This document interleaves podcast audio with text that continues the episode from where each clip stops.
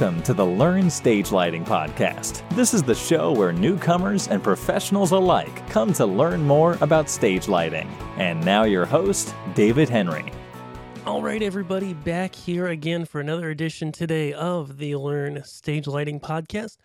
As always, it is so great, really, really wonderful to have you here, to have your ears here as I'm talking to you today about lighting. And I got a couple really exciting things to share in the opening this week. The first is uh, got a rating this week, and I want to share it with you. Um, again, go to learnstagelighting.com slash iTunes to leave your rating and review if you've enjoyed this show. Um, we'll talk more about that at the end of the show. Bad Wolf wrote in today, and uh, Bad Wolf on Stitcher wrote in, Great show. I've been enjoying the podcast and learned something new every episode. Thanks. David. Awesome. Thank you, Bad Wolf. And uh, to everyone else who's left a review so far, it really is uh, such an encouragement to this podcast, um, which is not, you know, the easiest thing to do. Um, it takes time, it takes energy, it takes money. But at the end of the day, I, I enjoy doing it. I think it's it's helpful to the community, and I hope it um, helps you. So just like it helped Bad Wolf. Today, guys, in the main segment, we're going to be talking about how to use intensity in your lighting. So, how do I use intensity in my lighting? We're continuing on what we started the last episode, which is somewhat of a dive into the principle of IFCB intensity, focus, color, and beam, and, and how those relate to your lighting. So, if you haven't yet, check out the episode before this, episode 21. And then in the main segment, we're going to dive in to how to use intensity in our lighting. But first, some lighting news.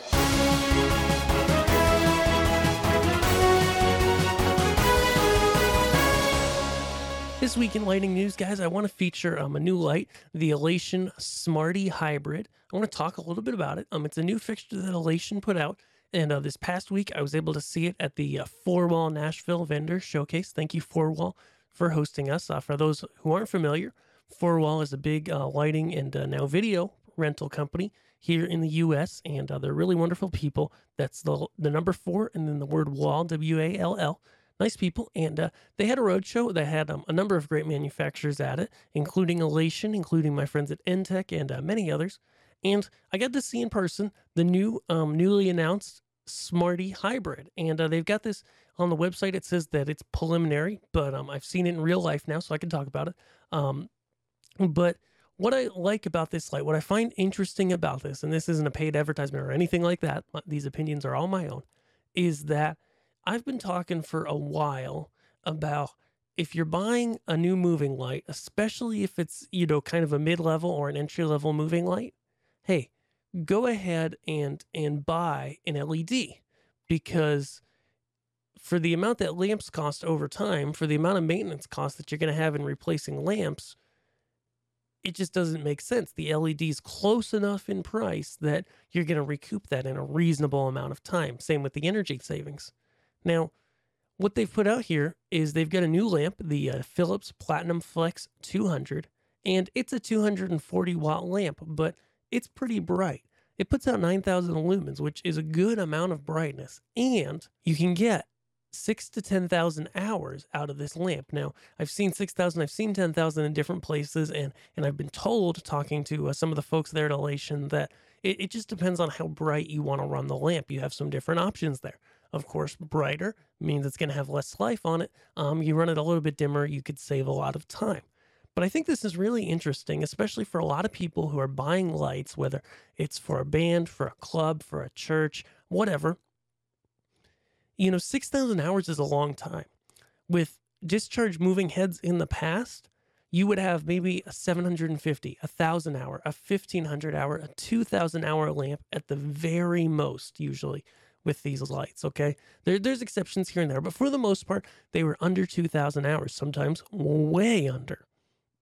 And, you know, with just a few hours of use a week say you know five eight hours a week you can you can make that a yearly expense now that that thousand hours um or you know whatever. If you ran 10 hours a week times about 50 weeks um in a year approximately of course there's 52 you know that's going to be 500 hours. And you know in two years then you're going to have to replace the lamp. Well how much does that lamp replacement cost? You know and you begin to really add up the money with this new Smarty hybrid, this is a full CMY mixing system. Um, it's got it's got prisms, it's got gobos, it's got color mixing, it's got focus. It can look like a beam fixture, it can look kind of like a wash fixture, and it can look like a spot fixture. And so it can do everything. It's fairly inexpensive, um, the pricing I'm seeing right now. It's got all the features. It's just not LED. And so what I kind of like about this is they they they went back to the drawing board on this one and instead of saying it has to be LED, they went back, found a way to make a lamp that lasts a whole lot longer, like 6 to 10,000 hours, which, you know, in a lot of cases can be many years and and then be able to bring it at a really reasonable overall cost. And so my thought to you um, with this particular fixture is not, you know, go out and buy one, definitely, or whatever, but it's just to get you thinking. Whereas LED can often be the default today, there are some advantages to a discharge lamp fixture. And when they're making a discharge lamp at a really reasonable cost that can run for a really long time, then maybe it's worth doing some math and figuring out if that's right for you. Awesome, guys. Well, hey, that's all I had in the news today. So let's dive into our main segment. All right, in today's main segment, I want to talk about intensity and, and how do you use intensity in your lighting. Now, I noted previously on this episode that this is part of a series that we're going on about IFCB intensity, focus, color, and beam. And the first episode of this is uh, right back before this. It's actually um, episode 21. So I want you to go ahead, pause this right now, and listen to that if you haven't already, because it, it really gives some important background that you're not going to want to miss for this episode. Awesome. So in the previous episode, I talk about kind of the four levers, the four things you can do in order to make a lighting change on stage. And now we're going to talk about a little more in depth about each lever and how to do it. So, in this episode, we're talking intensity. And intensity, as you might be aware, is the total output control of the light. Okay. How bright is it? Is it at full? Is it at half? Is it out? Is it at 25%? There's a lot of different options that you can go with at a given fixture level, but intensity is more than just at a given fixture level. Well, what do I mean by that? Well, to begin, you can have different intensities with different fixtures at different parts of your stage. So maybe, for example, it's, you know, a particular music show and you've got your front light kind of dark. You may have greater intensity from your backlights, drawing the attention in that direction.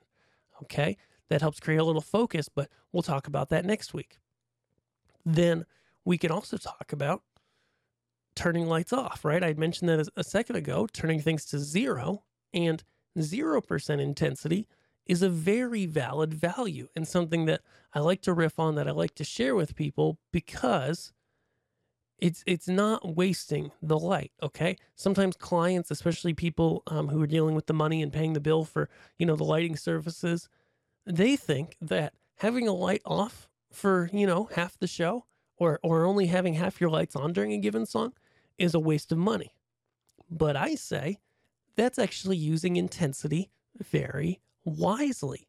So, say you've got 20 lights, or maybe you've got 10 lights, doesn't matter, on the background of the stage as the backlight, okay? Turn off half the lights for any given song. And when you want to have a really big song, when you want to create a big impact with intensity, then turn all those lights on. In a similar note, say maybe you've only got five lights and you need them all to cover the stage pretty well. Consider at times, especially during slower songs, etc., you know, run them at half, run them at zero, because this is where intensity gets really powerful. If you've been running something at less than full, and then you bring up that intensity level to full on your stage, suddenly, you know, people got used to the half full and suddenly having it completely at full, you know, can really take them off guard and, and bring some surprise and bring some freshness to the lighting of the show. And so that's, you know, one way to use intensity. Bleeding into focus a little, we can change where we're lighting on stage. So I, I had talked about so far maybe making taking your black light to zero, excuse me, your backlight, taking your side light to zero, taking your front light to zero during certain times. And you can also maybe, you know, take out the left side of the stage. Maybe you've got a drum solo and you only bring up the front light on the drummer. Or maybe you do a drum solo where there's only backlight and only on the drummer. How powerful would that be? That's something I, have seen before and I think is a super powerful way to use light. And so these are meant to kind of get some ideas in your head, but you don't have to light the whole stage all the time with intensity. You know, if you're running video, if you're running iMag cameras, then you're going to want to make sure anything that needs to be picked up by the camera is lit nicely. But for effect from time to time, it's good to leave portions of the stage dark and it's good to use that intensity to create bigger moments, to use a lack of intensity during some moments to create bigger moments at other times on the stage. Now let's talk about effects. Effects and intensity is the creating of movement using intensity. And if you've been listening to me for some time, you probably know, or you may have picked up on the fact that when I talk about movement, you don't have to have moving lights to create movement on your stage. You don't even have to have lights that change colors. If your lights have an intensity control and you can bring them up and down, which, you know, any stage lighting you have control over has that control, then you can create movement on your stage, right? I remember when I first learned about movement, actually going back to art class, and my art teacher in high school talked about movement in painting. Now, of course, in a painting, you don't have anything physically moving. This isn't video, this isn't a live art form or anything like that. But you can create the look of movement by using blur, by, you know, having just the people's eye move from patterns and color variations and things like that creates movement in a piece of art. In a similar but but not the same way, in a lighting, we can use effects, we can use chases, we can use intensity effects in order to create movement on our stage without having any moving lights or anything like that. And so I think that's something that's also really important that by chasing between different lights or, you know, modulating the values, just moving things around with intensity during different times of your show, you can really create some powerful movement across your stage. And, and as always, what we're trying to do, whether we're using intensity, focus, color, beam, or all four, is we're trying to amplify what the nice people on stage are doing, whoever they may be a band, a worship artist, a speaker. It doesn't matter. Our job as the lighting designer, as the lighting people, whether you're a hobbyist, a professional, or anywhere in between, is our job is really to go in there and amplify what they're doing on stage to help them communicate clearly and create a great show. And so as you use intensity, as you're working with those faders, bringing intensity up and down on your stage, you need to think about that. And when you think about that and work with the intensity to create change on stage, I think you'll find that it's another really great tool in your toolbox, another really great way that you are able to create something interesting on your stage. And so that's intensity. Short, simple, and sweet. It's not complicated. But when you use it well, when you use it wisely, you can really create an interesting show. And, and, you can use this attribute of light to do some really interesting things on your stage. Okay. And so, with that, guys, let's dive into our mailbag. This week in our mailbag, we've got some really exciting things. As always, guys, mailbag uh, entries, things that fall into my mailbag, are questions that people send in via the contact form at learnstagelighting.com slash contact. And there I I uh, store them in a folder and I open them about once a week here and to be able to answer people's questions, okay? And, and just be able to answer your lighting questions and, and really help you uh, work with things in your lighting, workout problems, etc.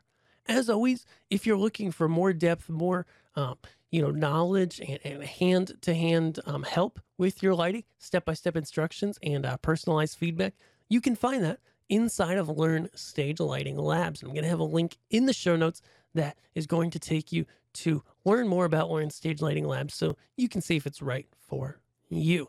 Awesome. First thing in our mailbag is uh, Mike, the network guy, wrote in, and uh, he just had a quick comment on our last podcast. Now, in our last podcast, I uh, featured a great news story that talked about tablet mixing and uh, should you use Wi Fi for your show elements, for production elements in a live show.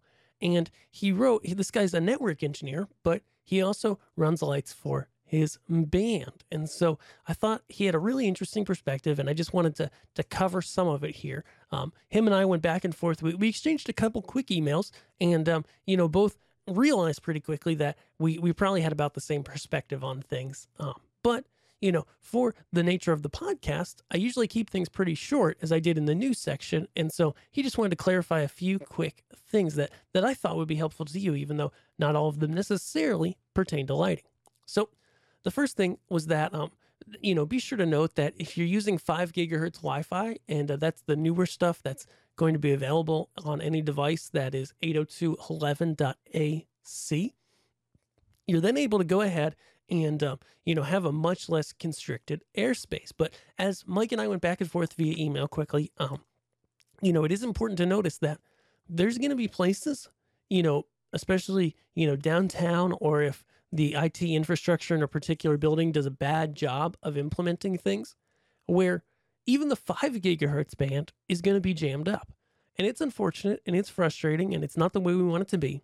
But there's going to be sometimes, as, as we agreed and talked about, that, you know, the wireless is going to stop working. And so it's just always really important if you do use wireless in a show situation that you need to have some kind of a backup plan a cable to run, a cable you can run, uh, a place on stage you can get to and plug in, uh, wherever. It, it doesn't matter, but it's just, you know, when you are working with wireless, things can happen and things will happen. And even though we've got newer and better technology that that keeps improving things and and makes it so that there's less likely to be a problem with wireless when you set things up, it can still happen even with the nicest equipment.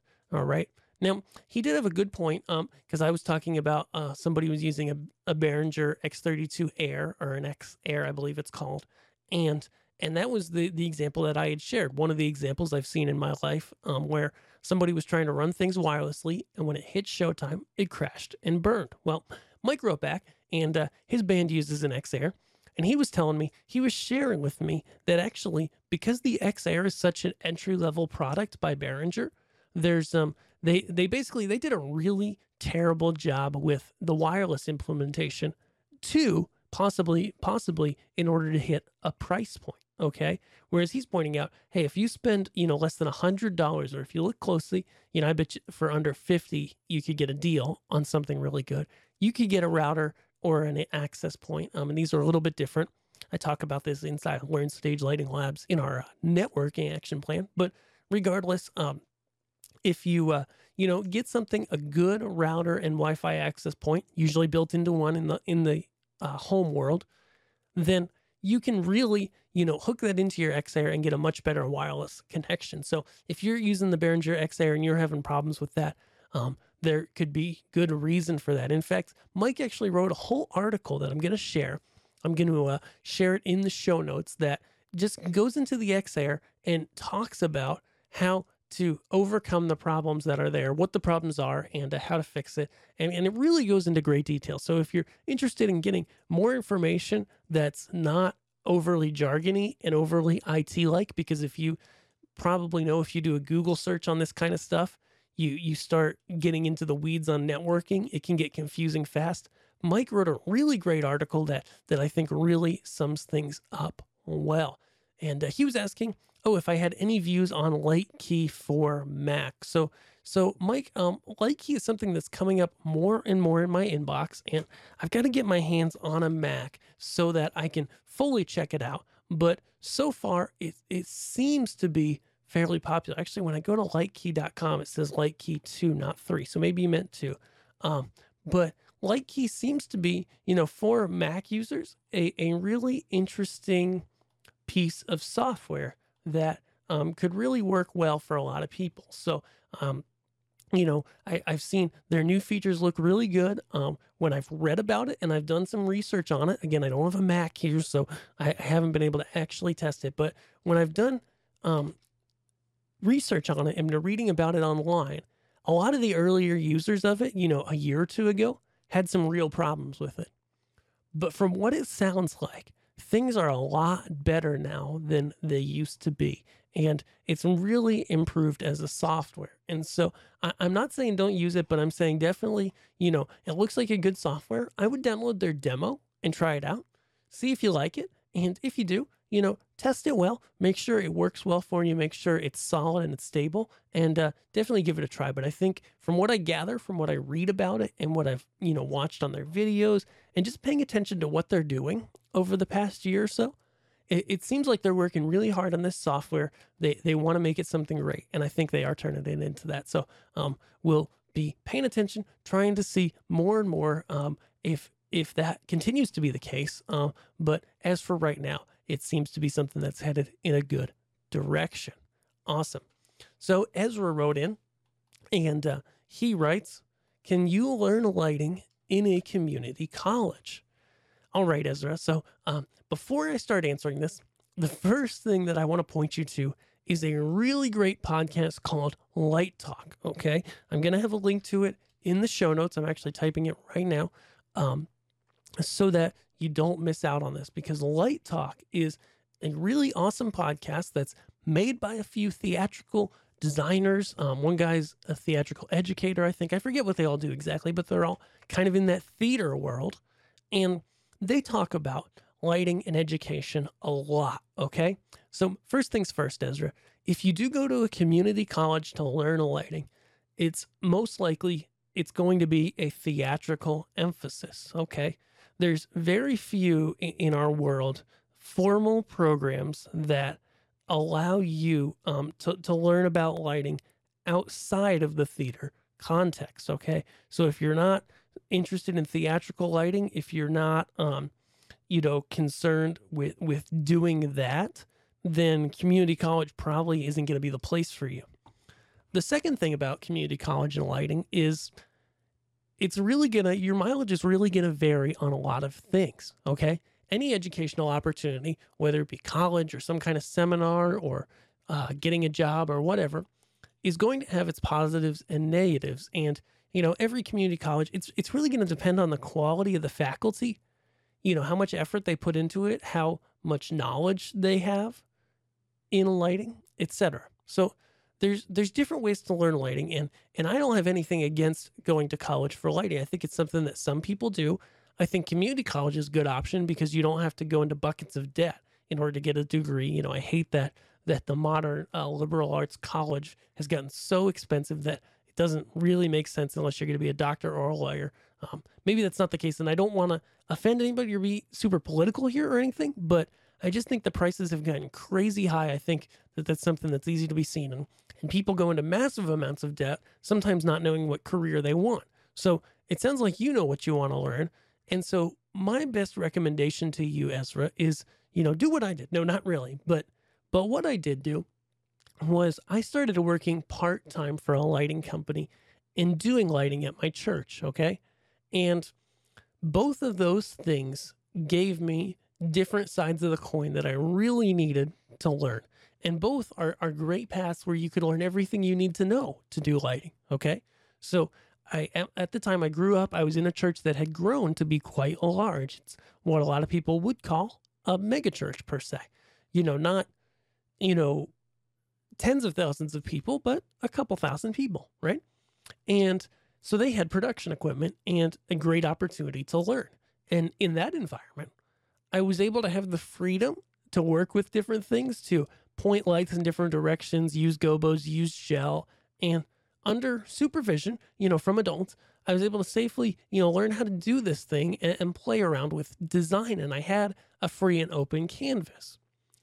Now, in the part time job world, I learned the technical of how to put it together. I learned about power. I learned about industry standards, how people generally hook things up, how people generally design things to work, how different people and different lighting designers lay things out. And, you know, I got paid, you know, a, a small sum of money, um, not a lot of money at the beginning, of course, to learn. And, you know, I would say, and I think they've talked about this on Light Talk before, Ezra, is that if you want to get into lighting, the best thing to do is to find someone to learn from, whether that be through a job, through a church, through a community college. It doesn't matter where you go to learn necessarily, but that you find someone who you can learn from and you go in every single day with a willing attitude where you want to learn and soak up as much as you can. And then, you know, subscribe to the trade magazine like Church Production. I'll link to these PLSN, Lighting and Sound America. Subscribe to those guys and read them. Try to immerse yourself. And then as you find mentors in this industry, ask them questions because, you know, everybody wants to help someone who wants to learn. And so I would say, you know, this was a, a really um, wild and, and all around, all over the place answer to a simple question, but there isn't really a simple answer, Ezra. And, you know, your mileage is really going to vary. And, and so I'd say just get out there, start lighting, start working with things. And most importantly, figure out what you want to do with lighting. Okay. Do you want to run lights for your band? Do you want to be a lighting designer? Do you want to be a lighting designer for theater or maybe for corporate events or maybe for music? Because that's going to influence the, the path you take to get there. You the best thing to do, and I know they mentioned this on Light Talk actually not too long ago, is find someone who's doing what you you want to do. And that's actually exactly what I did. Thankful I had some great career advice from my high school, actually. Um, and find someone who's doing what you want to do, ask them how they got there, and then do whatever you can to finagle a job, a volunteer opportunity, whatever. You know, offer to work for free a couple times so that you can learn a little and then work for, you know, low wages till you learn more. Um, you know, and that's really my answer there. So I hope that wasn't too confusing, Ezra. But uh, you know, learning is is really a a complex topic in this world, and so I hope that made sense. All right, last question here. Ben writes in and uh, says, Hello, your content is fantastic. So he's buying a uh, Chromateq LP128 with the LED player software from Chromateq as it was recommended to him. And he was wondering if there is a way to pair a physical controller with the software, um, etc. So, Ben, I just went to Chromateq's website, and this is not a piece of software I'm super familiar with.